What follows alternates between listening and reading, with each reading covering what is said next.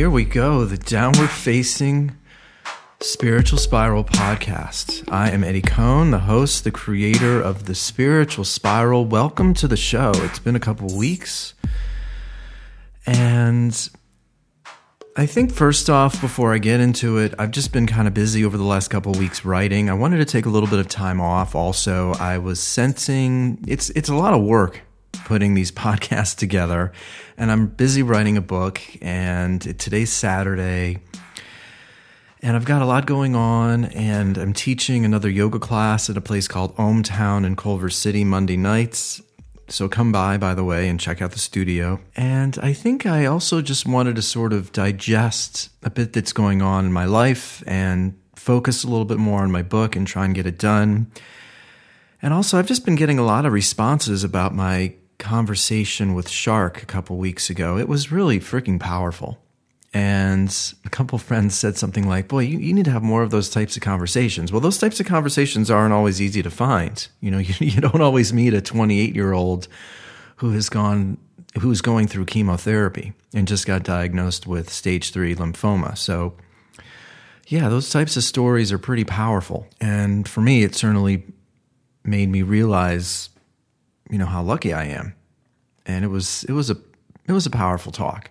And thanks so much for the support, reaching out to me.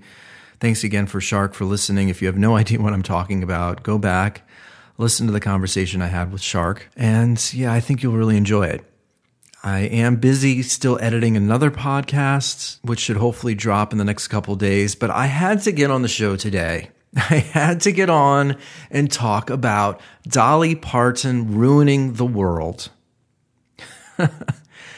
Now, I want, want you to, and I want to play a couple pieces for you from a podcast, but I want you to think about something. And I was listening to Cory Booker actually talk on the Ezra Klein show a couple weeks ago. He was, he was running for president. He was a mayor over in Newark, New Jersey. And I actually found him to be really interesting and really smart. But he said something. He said the hardest thing right now for a candidate is to get somebody off their ass, get them out of the house, and get them passionate about something. Because that's like impossible now. So I'm bringing this up because Dolly Parton, like a few days ago, posts this Instagram photo where it's split into four screens. One screen is a photo of her, sort of, it's, it's LinkedIn version of Dolly well, so it's obviously a little bit more professional version of a photo. The next one is Facebook version Dolly, where it's probably a little bit more family style. Then there's the Instagram version where she's probably, you know, on a vacation or taking a food picture. And then there's the Tinder version. And Tinder is a dating app. Really, it's kind of like a hookup app where people go on there and find somebody that's in their area. You check to see how hot they look and maybe they'll hook up and have sex. And so the last photo is sort of like this promiscuous um, picture of, of Dolly. And so this has taken over our culture over the last few days. I went onto Instagram yesterday and I see other people doing it. And then I type it in on Instagram or I type in Dolly and, and something on Google. And sure enough, she i guess created or came up with this this idea of the four version picture of dolly and so I, I, go online and then ellen degeneres has done it and oprah winfrey has done it and all these people around the world are doing these stupid fucking photos for pictures of what you should look like in all these four different mediums and I even, you know, follow a couple yoga teachers and one of them did it. And, you know, she's saying, Oh, it's, you know, it's just 15 minutes of my life gone because I, I went online and posted this stupid fucking photo where I am showing you four different versions of me. And the reason why I'm somewhat upset and annoyed, because this is exactly the problem. Cory Booker talks about the biggest challenge candidates have is to get people out of the house, off their ass, and try and create change. Yet Instagram can magically get people for 15 minutes to become obsessed with this silly little ditty going on.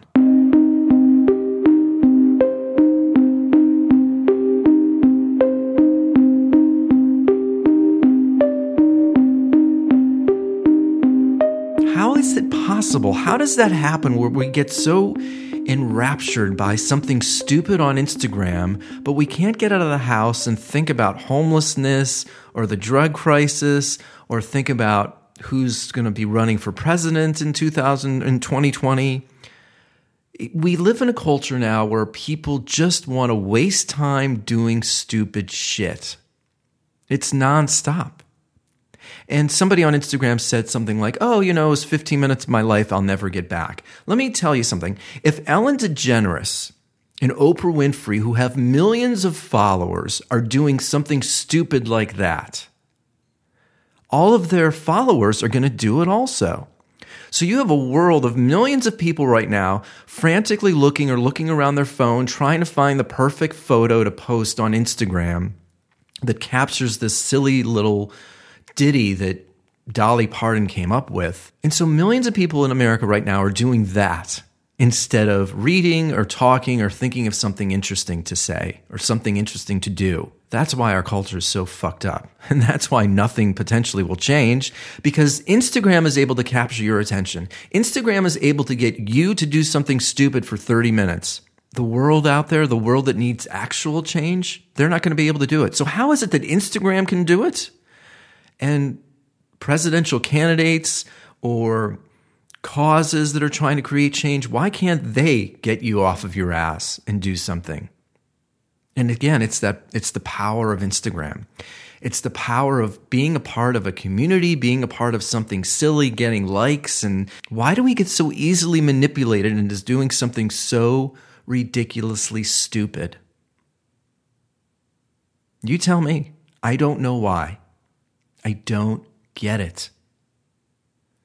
So, congratulations to Dolly Parton for dumbing down our culture congratulations to Ellen and Oprah Winfrey and all these advocates out there who, tr- who are trying to create growth and more spirituality and more depth in our world. Nope, you've actually contributed to the downward facing spiritual spiral of our culture. By posting that silly little photo, millions of people around America are following suit and doing the same thing as you. Yep, that's right, Nellie. We're not going to do that. We are not going to we are not going to stoop to that level and post such ridiculously silly photos on Instagram.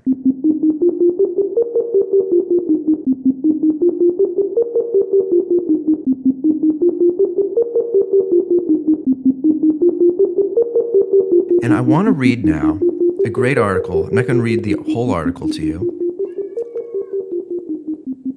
That just came out the last few days with the president of Instagram. It's called This is the Guy Who's Taking Away the Likes. And his and the CEO of Instagram is Adam Mosseri.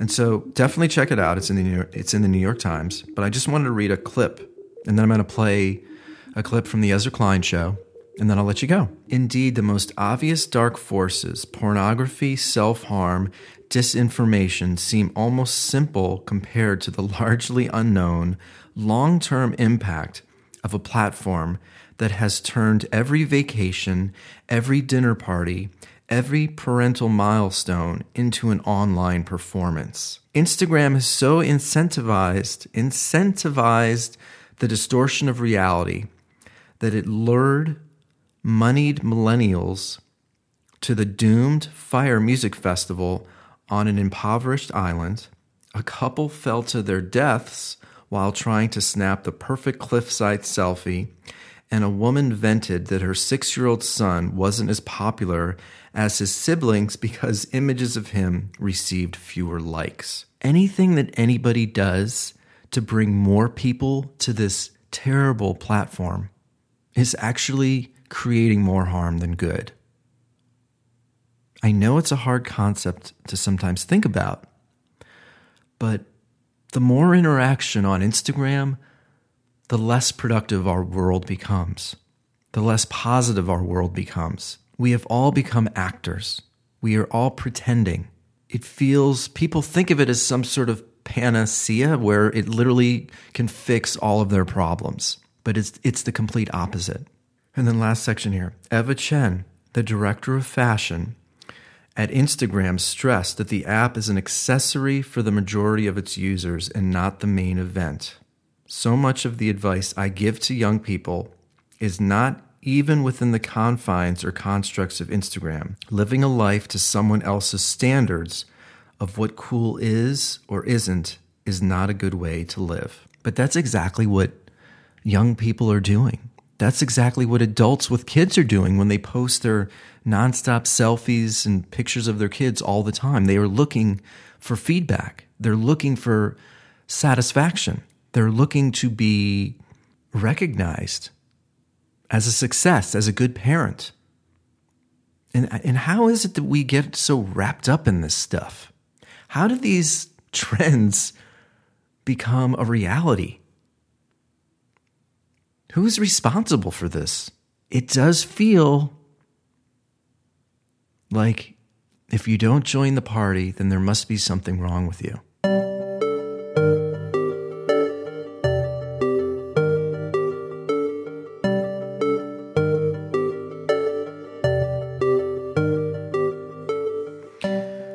I want to read the latest blog post from Seth Godin, and then I'll play a clip from the Ezra Klein show and leave you there. It's called Awareness versus Experience. We are, we are more aware than ever before, more aware of victims of violence or a natural disaster, more aware of insane wealth or grinding poverty. It gets beamed to us regularly.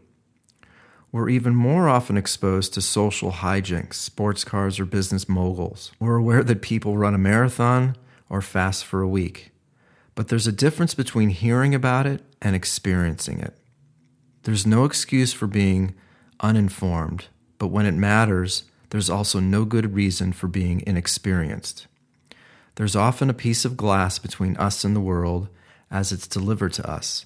That glass magnifies awareness but it doesn't have the same impact as experience does. It can't.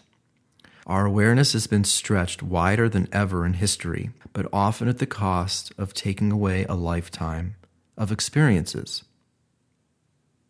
I think it's really well said. And I think it supports so much of my issues with Instagram and social media. It's turning people into zombies and lazy and as Cory Booker said, the biggest challenge is getting people out of the house, becoming active. And I know it may feel like you're active if you're putting a photo together and being a part of what Ellen DeGeneres and Oprah Winfrey and Dolly Parton are doing online, but it's actually passive. It's infantile, it's passive, it's creating more indolence in our society, it's more laziness, more couch surfing. It's just creating little silly ditties. Last but not least, in today's episode, I had to play a clip from the Ezra Klein show. It's called Work as Identity, Burnout as Lifestyle. It's episode 286. He's speaking to Alan Helen Petersen and Derek Thompson from The Atlantic. And they're talking about this idea of workism, how work has changed. And I was really struck by something that Derek said about social media and how it feels as though, and I've even joked about this in the past on Instagram, if you don't post about something, did it actually happen? So let me play this clip. I'll share a few quick thoughts and I'll let you go. Again, this show is about getting you off of your ass, getting you off of your phone, and actually being an active participant in life. That's the purpose of the show to bring some awareness about how freaking ridiculous Instagram is, how it's ruining the culture. And I'm trying to remind you to become an active participant in life. So let me play this clip. Uh, Flow by the psychologist Mihaly Csikszentmihalyi. I think that's how you pronounce his name. Wait, you you you can pronounce I think his it's name. Mihaly Csikszentmihalyi, but that, like that. I didn't. I didn't. I- I- I didn't maybe- maybe- could pronounce it. I'm, I I avoid mentioning that book. M M period C period. Um, and and he makes this point that joy from work and joy from any activity is is is internal. It, it's it's the love that we get from the pure act of doing, and all social media is this brutal force for externalization. That, like, for a lot of people, the work isn't real until you slack about it. The vacation isn't real Mm-hmm. until you Instagram about it. The job accomplishment isn't real until you link in about it. The, the, the engagement or the baby isn't real until you put it on Facebook. Like, obviously, the baby is real. But I mean, I do think that this is, we've, we've come to expect that the sort of finishing touch on all these different projects of our lives, both actual work and just life, is the public demonstration of that fact on social media. But the sheer pressure of having to externalize your entire life, I think inherently takes away from the thing that has been scientifically proven to make us happy, which is just the pure act of enjoying it. And in a way, I think that this is just a, a sort of implicit crime of social media is that it forces us to be external beings. It forces us to um, to always be out of the moment, so that we're constantly thinking, how is this going to play among other people? And I, I, I, ju- I think that that is uh, a really d- depressing aspect of um, the intersection between between work and social media. It does feel like you have to be a part of it to exist. And I think it's really sad. And I think it's really sad how easily human beings are manipulated. I feel like, and I, I'm going to talk a little bit on my next podcast about the Conor McGregor fight and this idea of we're all just animals. On the one hand, we're such aggressors. We can be. But then I think, like sheep or cows, how easily we can all just be herded and be tricked into doing what everybody else is doing. It's pretty sad. And I think it shows a lot of weakness. It shows a lot of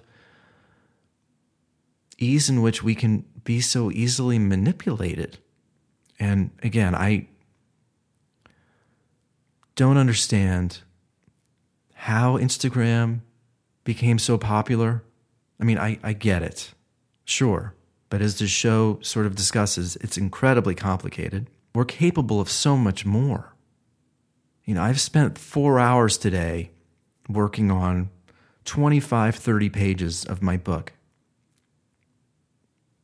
And it's a lot of work. And I have no idea if I'm doing a good job or not. But I do know that I was able to focus on the task at hand and find words in my brain that create a story that seem to make sense, that will hopefully make people think and laugh and contemplate their own lives. It's a lot of work, I guess that's my point. Life is a lot of work, and it's so easy to be distracted by the silliness of Instagram and social media, but I think instead of going down the rabbit hole of Instagram, we really need to spend more time turning inward and going down the rabbit hole of our own lives, of our own brains, and figuring out what we really truly believe in and want to become deeper and more active participants of life. Promise a couple new podcasts will be coming in the next few days. I have two interviews lined up, but they aren't till next week, so those probably won't land on all podcast sites for a couple weeks. But I'm not going anywhere. I'm still editing another podcast. I'm going to record another one in the next couple days. If you dig the show, head over to iTunes. Can be really helpful if you give it a five star or write a review. You can message me on Instagram at Eddie Cohn or on Twitter at Eddie Cohn. Say hello. And as always, thank you so much for listening and being a part of the Downward Facing Spiritual Spiral podcast.